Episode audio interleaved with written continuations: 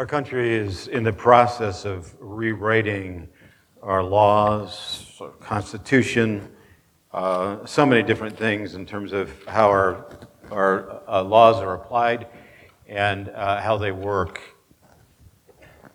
Many of the laws of this nation in the past were designed uh, based upon the principles of the Puritans. Uh, we talked today about holiness, and for the, uh, the Puritan people, uh, holiness was, was extremely important. And most of our laws uh, formerly were based upon many of the uh, Puritan principles. And so we, uh, we see those changing now in our culture. Now, when I use the term Puritan, I have to wonder what comes into your mind. Maybe the Mayflower, if, uh, if you know anything uh, you know, about history. Uh, you might even think of Thanksgiving, uh, the original Thanksgiving and the things that went on there. But what about the people that are dressed in black clothing? When you think of, of Puritans, you think of them you know, dressed in black, uh, not smiling. Uh, they don't play games.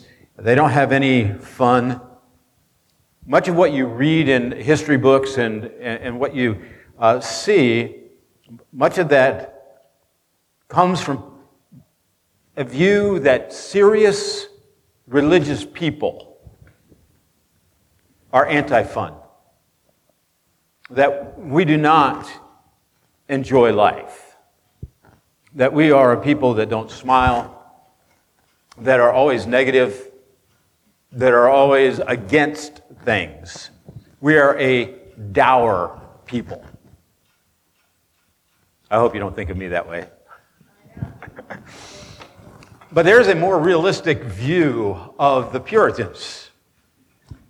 It's seen here in the second picture notice that instead of black clothing, uh, they have colorful clothing. You see, the pictures that you used to see or that you're used to seeing of the, uh, of the Puritans are their Sabbath dress.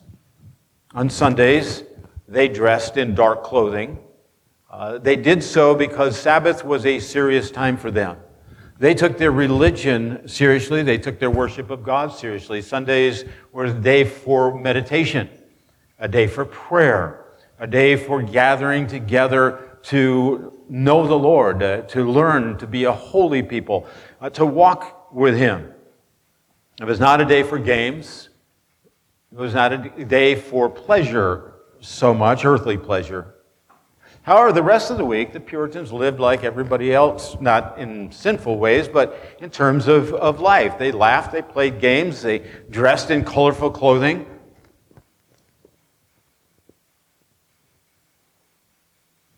But they lived a holy life, and they believed in holiness. I titled this sermon today, Can Christians Drink Wine? Because Paul, in a sense, uh, addresses that in this passage. But also because it's a question that throughout the centuries has been raised. Now, I realize, you know, most of you guys come from New York or Brooklyn, um, and uh, it's, it's a silly question. If I ask you, you know, can Christians drink wine, you look at me like, what? Of course, we can drink wine. I mean, why are you even asking that question? Right, Jackie? Yeah, right. I mean, what's the issue? I don't have an issue with that. And even the Puritans, known for their holiness, had no problem with alcohol. It might surprise you to know that the number one cost for a pastor's ordination service was beer. That's true. Right? They had no problem with alcoholic beverages. They had no problem with enjoying the, uh, the various wines or, or whatever else. And they would ask, the same thing that a New Yorker might ask uh, what's the issue? Uh, why do you see this as, as, a problem when Jesus drank wine? Matter of fact, didn't John 2 tell us that, that Jesus not only that he drank wine, but that he created wine for people to drink. So, what is the issue? Yet, many Christians, like myself, who grew up in the holiness churches and the Wesleyan and, and Methodist churches, Pentecostal churches, oppose the drinking of alcohol. The Wesleyan denomination that I grew up in, that I belonged to for a number of years, not only didn't permit the drinking of any alcoholic beverages, but if you worked for a brewery or you worked for a wine shop or uh, you know, some kind of alcohol distribution center, you couldn't be a member of the church. A number of those denominations came into being during what in this country is known as the temperance movement. It then morphed into the prohibition movement, which led to uh, prohibition, all alcohol being prohibited uh, to be made in the United States. And the reason for it was they saw the devastation of alcoholism, of, of people being overly drunk. And the churches took a stand. First as temperance, and then, as I said, ultimately moving into prohibition. The church in general has a responsibility for standing up in our community for the things that are righteous and good for the community, even for those that are not Christians, but that we know what is good and what is right. Our issues today include the ongoing issue of alcoholism. Certainly, a large uh, percentage of people in the United States have a problem with alcohol. But we also have the opioid crisis, the drug addictions that are added to that issue. And then there's the abortion scourge. There are a million babies being aborted in this country each year, brought on by Roe versus Wade and the Equality Act that is now just passed the House of Representatives. If you're not familiar with the Equality Act, the Equality Act allows uh, individuals, transgender individuals, and others to uh, use the bathroom of their choice. women using men's bathroom, men using women's bathrooms, depending on how you feel on that particular day. Not quite that easy, but there. And then there's the child gender therapy that is part of the Equality Act that says that we should be uh, teaching our children that their gender is fluid. And so if they feel like being a girl, and they're a boy, they're born in a male body, why not let them be a girl? And even pay for sex change. That's what our government, at least half of it, the House of Representatives, it has to go to, it's gone to the Senate.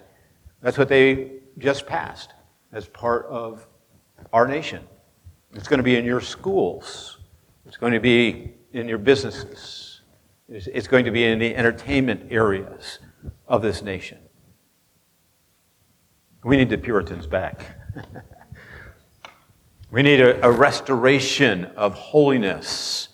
The church needs to stand against these catastrophic activities and laws. We can't overstate the issues or, or overreact to them, but we must react and we must speak out.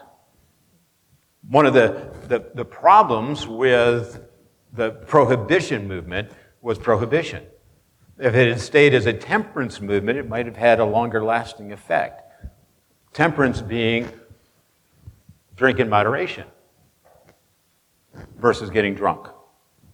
Prohibition overstated the fact and it was hard to back up biblically and spiritually and historically.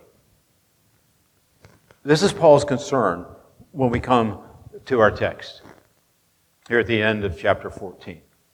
Paul is concerned with, on the one hand, the church taking its stand within its community, but on the other hand, overstating the issues and trying to force, particularly within the church, force us into uh, fitting a certain mold or a certain way of thinking.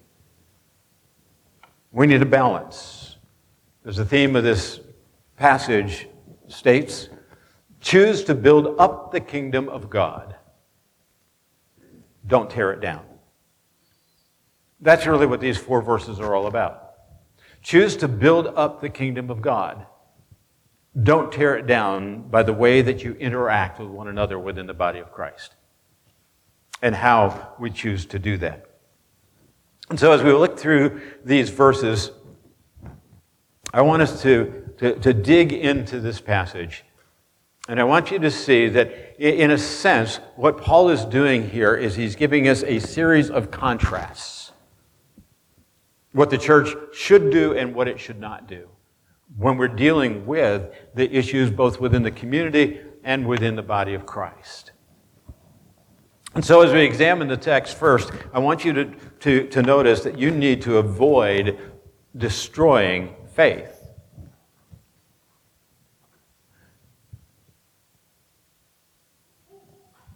Paul is concerned that when we overstate things or when we seek to, to establish you know, our own freedoms or our own ideas or our own opinions on others within the body of Christ, that we will destroy the faith of individuals, that we will undermine what they believe. And so, in these verses, from verse 20 to verse 23, we have Paul addressing that issue. Now, let me ask you a question. Have you ever been on the receiving end of somebody verbally attacking you? There aren't too many people in life that could say, No, I've never had that happen to me. How do you feel when that happens? You go, Oh, cool. Come on, attack me all the more. No, it hurts, especially if what the person is saying isn't true. We, we, we, we feel it within. Well, our text warns us about that kind of destructive speaking and acting within the church. Let's look at the first part of verse 20. It says, Do not, for the sake of food, destroy the work of God. Do not, for the sake of food, destroy the work of God. Well, what is this work of God that he's talking about? He's talking about sanctification in the life of individuals.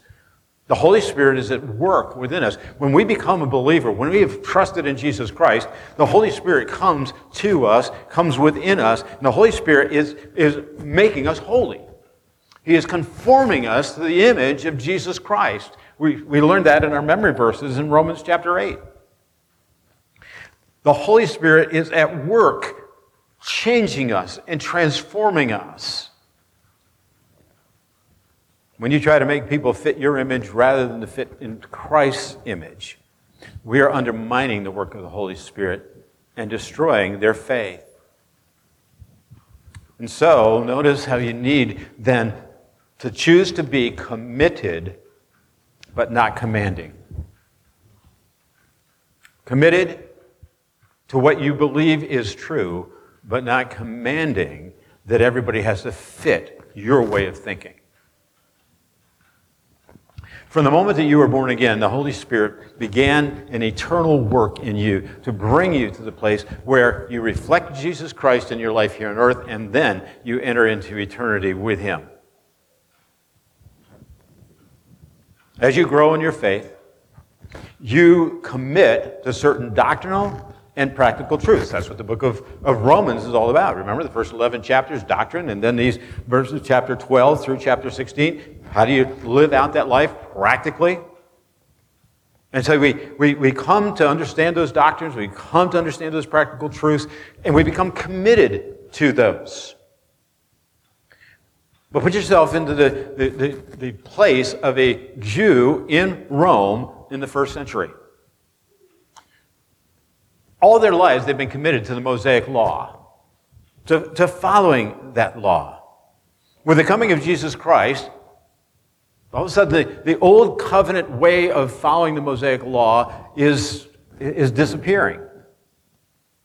It's changing in regards to what foods you can eat, how you interact with, with the, the food that was offered to idols or to clean and unclean types of, uh, of foods. And, and so they're caught in this. All their life they've been trained to think this is what God's word says. This is what the, the, the covenant, our covenant relationship with God is based upon these things. The Jews had held up, as we said in Sunday school, they'd held Daniel up and they said, Look at how Daniel lived in the midst of his culture, but would not become conformed to eating the foods and drinking the things that had been offered to idols. And now all of a sudden, Jesus comes along. And he declares all foods clean. You can eat these foods, you can drink the, the, the, wine, and don't ask where it came from. God gave it to you, eat it, enjoy it. And so Paul reminds the church about that here in this passage, in verse 20. He says, Everything is indeed clean. Jesus had made that statement. Everything, all the foods are now clean. Everything is indeed clean, but it is wrong for anyone to make another stumble by what he eats. You see, those old habits die hard. The, the things that, that we are taught, whether they are fully biblical or not, whether we fully understand them or not, it's hard for us to shift away from the things that we've been taught. Some in the Jewish community still had difficulty accepting these new concepts that they could eat wherever. And so their conscience would bother them. The new freedom that other Jews, however, felt when they had, had been trained under Paul and they'd been equipped by Paul, it made them want to shout from the rooftops. Free at last! We can eat whatever. We're free. And so you had this conflict, this, this issue between two Jewish, in a sense, factions. The strong, who understood the freedom that Christ had given, those that were a bit weaker in their understanding as they still felt controlled by the old covenant laws. However, those that had that freedom, though they could be committed to understanding that freedom, were not commanded that they had to eat whatever. It was a choice. You can or not. There was only one command that God had given in terms of eating that command was love. Not love your food. you know? Hey, I love steak, or I love this, or I love that. No, now that's not what we're talking about. We're talking about love of one another. And so that love of one another would guide what we do and how we act.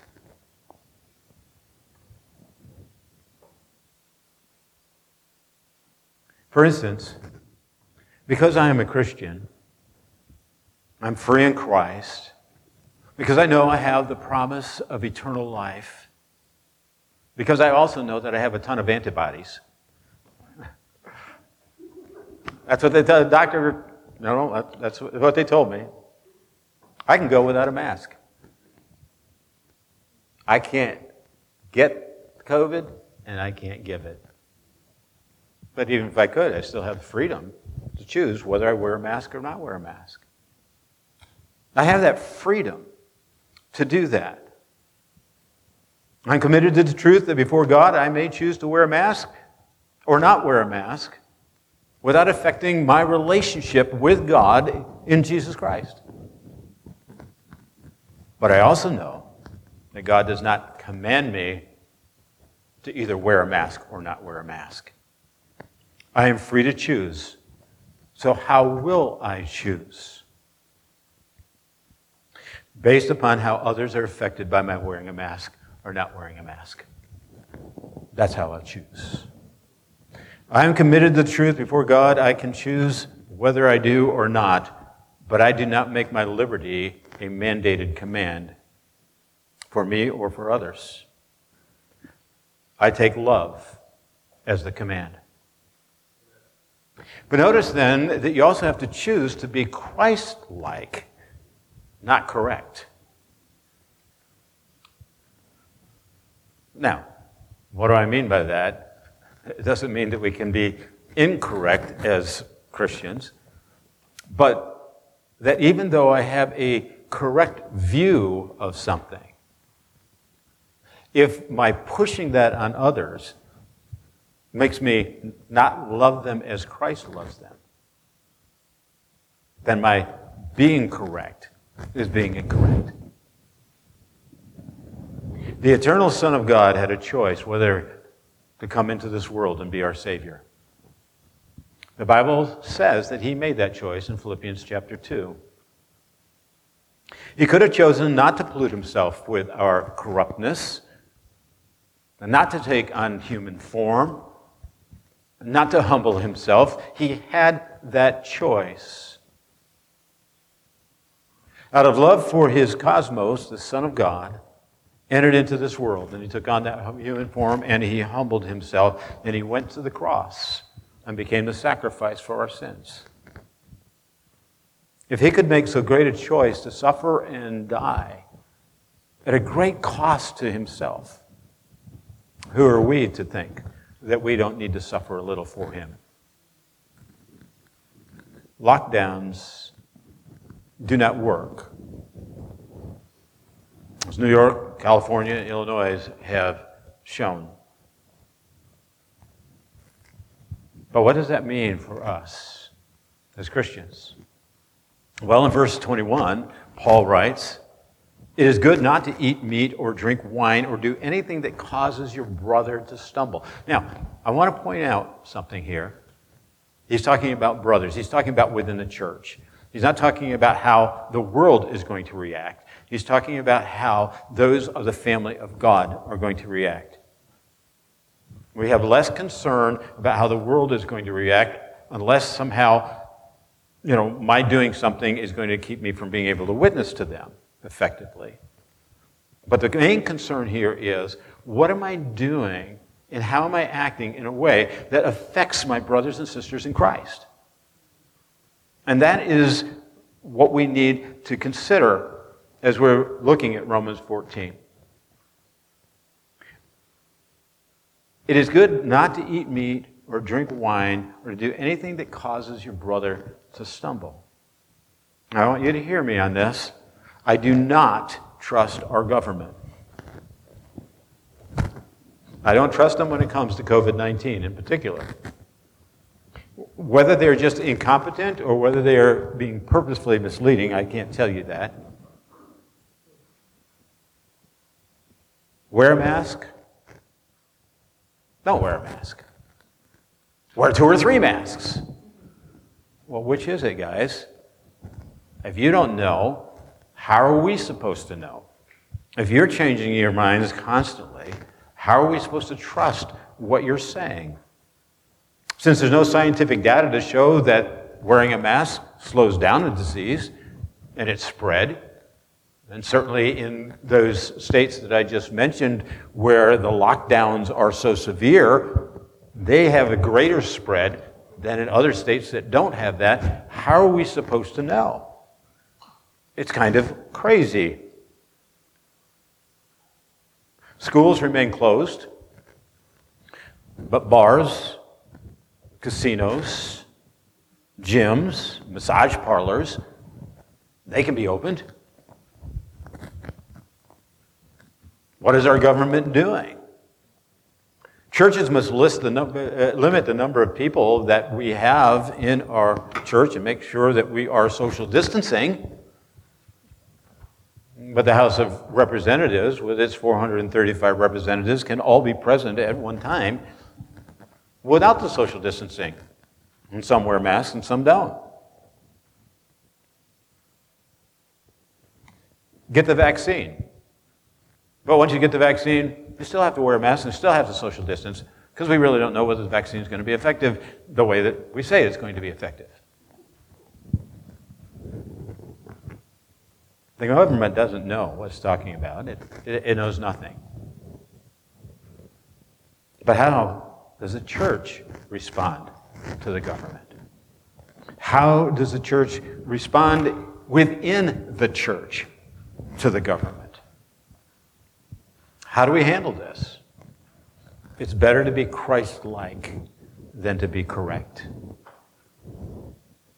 Since wearing a mask doesn't violate any of God's commandments, then don't cause your brother or sister to stumble by saying, Well, I'm correct, and I know what's right and what's wrong.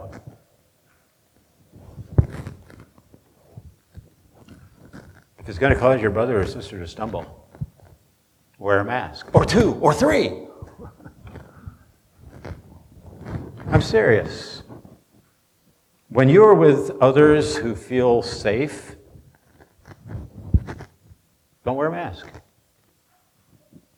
And when you're with those who feel threatened, wear a mask. And when you're with people that you're not sure, err on the safe side for their sake.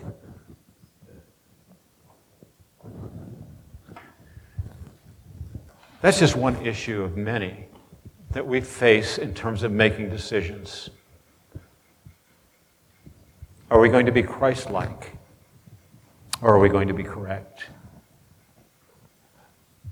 Because the Pharisees tried to be correct, but they were not Christ like. And they destroyed the faith of many. I would love to see every Christian be fully mature in their faith. That maturity is not shown by what you can or you cannot do. It is shown by how you love your neighbor and how you love your brothers and sisters in Christ. That's maturity. Maturity includes biblical knowledge because you can't truly love your neighbor and you can't truly love one another if you don't have a solid biblical foundation. If you don't know the biblical doctrines and you don't know the biblical practice as the scripture lays it out for us, you can't really be mature and you won't act mature. And since this passage talks about those who are strong, those who are weak, and how they interact with each other, we need maturity. But maturity is not measured by that knowledge. Maturity is measured by the application of that knowledge in love. Notice how Paul then points out how you need to approve a deeper faith by your love. You prove what it is to walk in Christ, not by forcing others to fit into your mode of thinking, but by leading people into a deeper and greater walk with Christ. Obviously, the government did not like what I said. They affect even the pipes in the building.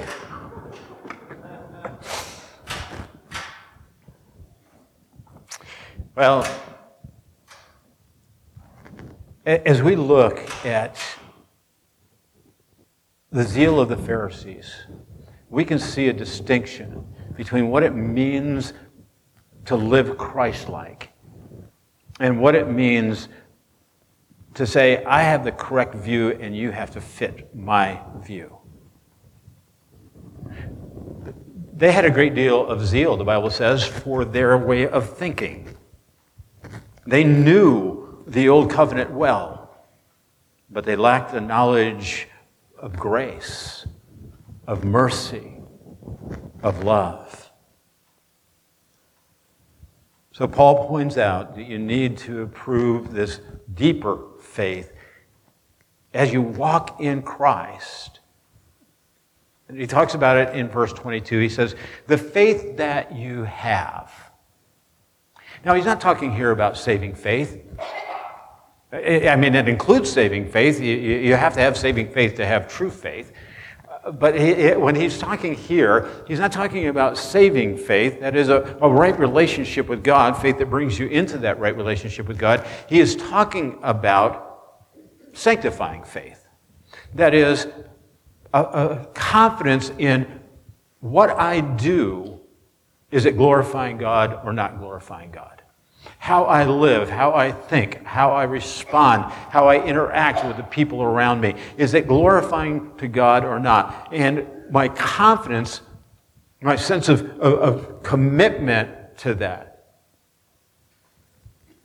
Do I have faith that how I am living is glorifying God? So, in this passage, he wants you to think about when you trusted in Jesus Christ, you started living for Jesus Christ, and you come to a conviction about something in your Christian life, how do you live that conviction out? So notice then that you have to choose to be confident, but not confrontational. Confident that what you believe is true is true. At the same time, not using that in a way that makes you confrontational to others who may not at that point understand what it is that you're saying. The more you go around proving how strong a Christian you are, the weaker your faith truly is. Uh, uh, let's think about Jesus Christ. The, the, Bible tells us that when he was here on earth, he had the, the, the power, the ability to call 10,000 angels to keep him from the cross. He had, he had that ability, he had that power, he had that authority to do so. Uh, the Bible says that there were 10,000 angels that were already seated on their stallions with their swords in hand, ready to come racing down and all they needed was a word from him, and they would have come to set him free. Now, uh, think for a moment about that. In one night, it took one angel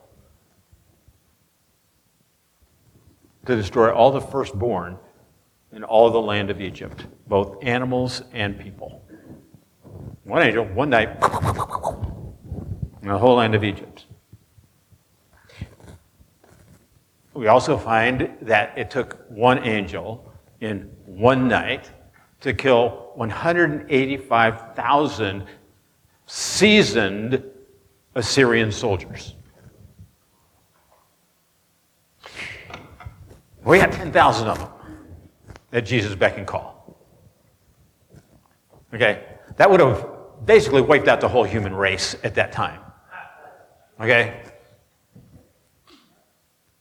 10,000 times 185,000. You, you do the math, that's going to get you up in the billions. Okay?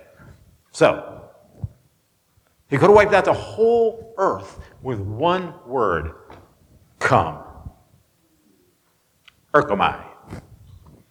He would have said it in, well, he wouldn't have said it in Greek. He would have said it in Aramaic or, eh, eh, or something, but Aramaic. But anyway, the, the point is, he could have spoken the command and the angels would have come.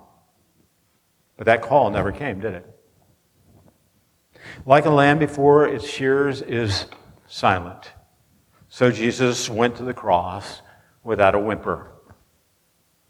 The stronger your faith, the less you have to prove its strength. That's the point. Verse 22 states the faith that you have, keep between yourself and God. If you have confident assurance, let that be between you and God that, that you know that how you're living and how you're thinking is correct, that it's biblically correct, that it's sound. But let that be between you and God. Don't force it on others.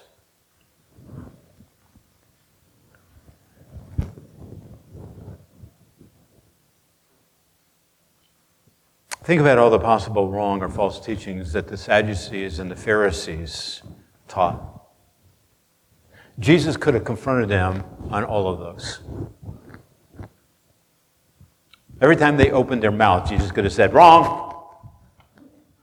Here, let me tell you the right way to do that. the right way to think, the right way to act. Jesus chose the hills that he would die on, literally. He chose the areas of confrontation that he felt were the most serious ones that eventually led to his death. He didn't take them on on every issue. He took them on in the illogical view of the Sabbath without undoing all the Sabbath laws yet. Not until after his death and resurrection. Or that sickness came because of someone's specific sin. He dealt with that because that would undermine the whole understanding of God's character and nature. Jesus taught confidently on many topics, but he only confronted on a few. The apostles followed that same pattern. They taught biblical truths on pretty much every topic, seeking to help us to, to grow and, and to understand God's character, His nature, and, and how we're to interact and how we're to live. At the same time, they only confronted issues that they felt would destroy the body of Christ. We need to be wise, confident in our walk with God, but not confrontational in that walk with God. The prophets often lamented the fact that they had to be confronting the people of Israel and the people of Judah. Because they knew that confrontation very seldom leads to transformation. Sometimes we have to take those stands. Sometimes we have to be confrontational. But let's make sure that it's on those things that matter and not on things uh, that don't. If you consider yourself a strong Christian, prove it by controlling what you say and what you do when you're interacting with people. But notice as well that you need to choose to be consistent and not changing. When you're strong spiritually, when you have spiritual maturity, with it comes a certain sense of right and wrong, of truth and error. If someone asks you a biblical question and you give an answer, because you're supposed to know it all, but down deep you're not sure you're giving the right answer, don't answer. don't answer. We have all kinds of Christians tossing out opinions about their likes and their dislikes, what they think is right or wrong, what they feel about something. But, is it based on the infallible Word of God? Your opinions are going to fluctuate. The truth doesn't change. Get into the Bible. But more importantly, let the Bible get into you. Let it transform you. Let it change you. Don't tell me that you are a strong Christian if you're not doing your daily devotions, if you're not studying the Word of God on a regular basis. I don't care how much you know about theology if you're not practicing it. If you're not living out a daily walk with God, how can you call yourself a strong Christian? The Bible has to be in you before it's going to come out of you. Your answers will be consistent and not changing when the Word of God is consistently in you. Paul describes it this way in verse 22. He says, Blessed is the one who has no reason to pass judgment on himself for what he approves. You see, the, the, scriptures are, are, are, giving a warning here to the immature Christian who's getting tossed about by every wind, uh, wind of doctrine that, that comes along. If you have a sailboat and it's not anchored down to a cement pier, along comes a storm, what's going to happen to that sailboat? It's going to be tossed all over the place. If you don't believe me, all you had to do is live through Superstorm Sandy and then drive the Belt Parkway. For those of you who did that, you would have seen multiple boats all in the woods and the brush and alongside the uh, that edge of, of the highway because they got picked up and tossed by the storm that came through because they weren't tied down adequately. If we are not tied down to the Word of God, we are going to be tossed around. And there are too many professing Christians that are like those boats. They're not rooted and not grounded in the Word of God. And so they have opinions, but those opinions are based upon their own ideas, their own feelings. And so they're constantly shifting those positions or constantly contradicting themselves and giving harmful advice. When our foundation is sure, then we can be confident. When it is based upon the inerrant Word of God, we can have confidence. Confidence that we believe, whether doctrinally or whether practically, that it is true.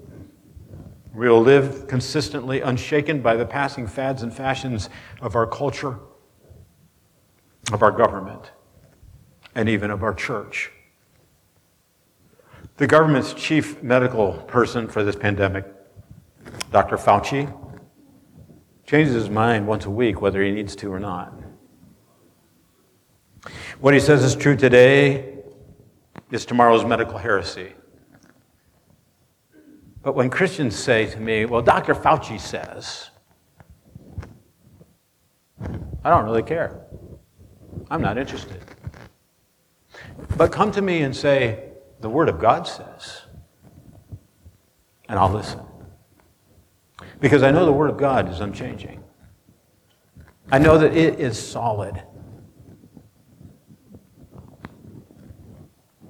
Let me give you a few unchanging truths when it comes to this virus. God is sovereignly in control of absolutely everything. And that includes this virus. This virus cannot infect anyone that God says don't infect. And it can't skip over anyone that God says do infect. God is in control. If He knows the hairs on your head, He knows how many virus bugs are hanging around in your community. Now, that does not mean that we need to be fools and just go out and walk in front of a Mack truck or go into a virus infected area. Okay? I'm not saying that. I'm simply saying God is in control. Second, not one person passes into, into eternity one minute before or after God has declared that they are to enter his presence. God holds the key to death and Hades.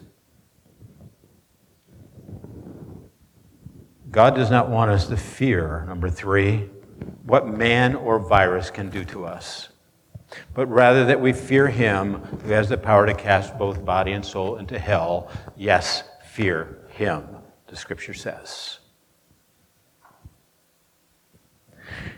Number four, if God so loved, then you, as his children, must love your neighbor, showing mercy, grace, compassion, and loving help, even if it costs you your health. Let me say that again. If God so loved, then you, as his children, must love your neighbor, showing mercy, grace, compassion, and loving help, even if it costs you your health. Otherwise, you're no different than the world. So, what have we seen so far? You need to avoid destroying the faith of others You need to approve a deepening of your own faith. And finally, and quickly, you need to appraise doubting faith. Ask yourself, why am I afraid? Or, why do I doubt? Or, why am I continually changing my mind? You see, living a life that's not anchored to biblical truth is going to leave you with a lot of problems in life. We read in verse 23 But whoever has doubts, hmm, wasn't there one of the apostles that earned that title? It was doubting who? All right, doubting Thomas. Doubting Thomas. When Jesus says that he's going to the Father and that the disciples know the way to the Father, it's Thomas who speaks up. How do we know the way to the Father? Jesus tells the disciples that they're going to go to Bethany to visit Lazarus, who has died. Pessimistic Thomas says, Yeah, well, we might as well go with him too, because uh, then we can die with him. Jesus appears to some of the apostles after the resurrection. And Thomas says, Yeah, I don't believe that. I didn't see him.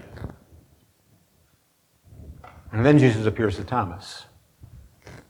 And in a moment, doubting Thomas becomes determined Thomas.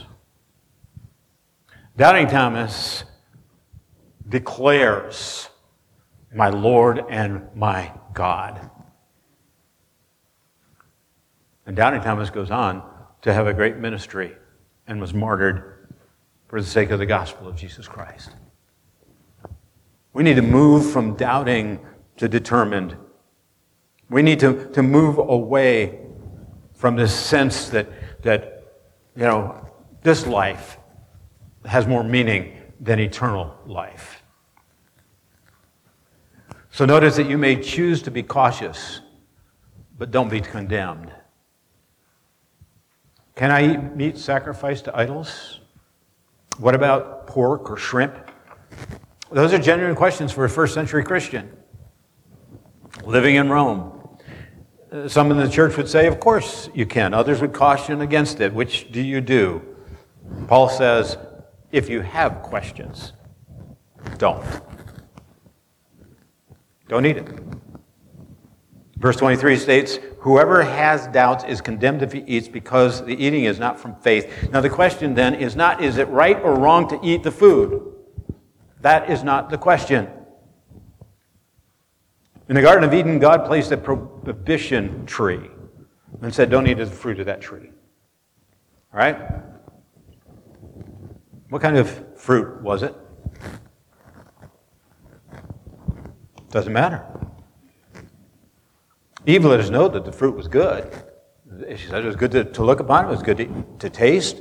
So, so, she let us know that it was a good fruit, whatever it was, could have been pineapple.